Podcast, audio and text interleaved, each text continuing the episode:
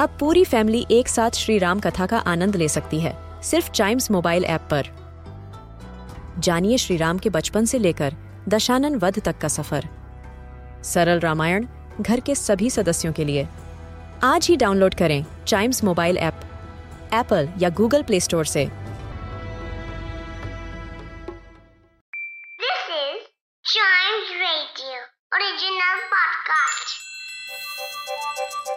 हर दिन की एक कहानी होती है। कुछ ऐसी बातें जो उस दिन को बना देती हैं हिस्ट्री का हिस्सा।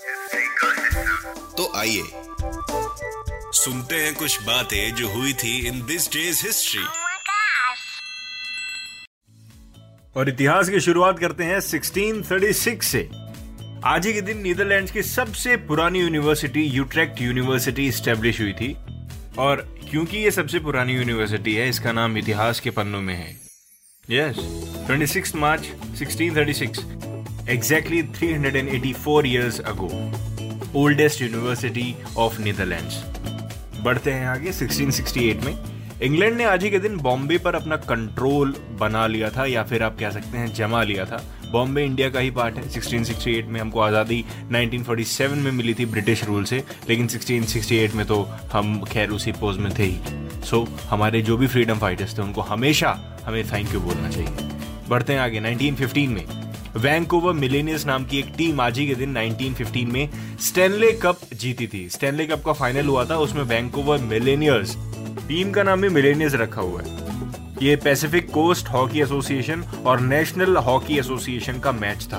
Pacific Coast Hockey Association PCHA जिसको बोला जाता है, वो एक आइस हॉकी लीग थी, जो कि वेस्टर्न कनाडा की बड़ी ही फ़ेमस लीग हुआ करती थी।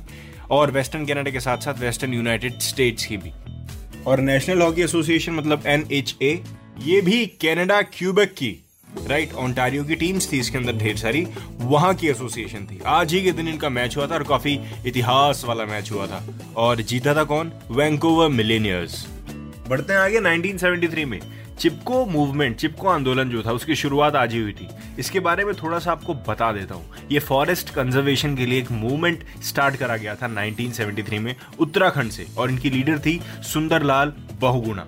इसमें ढेर सारी फीमेल्स पेड़ को घेर के खड़ी हो जाती थी, ताकि जब उनको कोई नुकसान पहुँचाने आए तो वो ये चीज़ शो कर सके कि सबसे पहले आपको हमें नुकसान पहुंचाना पड़ेगा, तब आप पेड़ को नुकसान पहुँचा सकते हैं।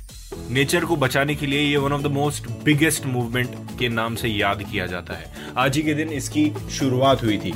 इसी के साथ दिस डेज़ हिस्ट्री का ये एपिसोड खत्म होता है, और भी एपिसोड सुनिए, इसके अगले एपिसोड का इंतज़ार भी करिए चाइम्स रेडियो पॉडकास्ट पर।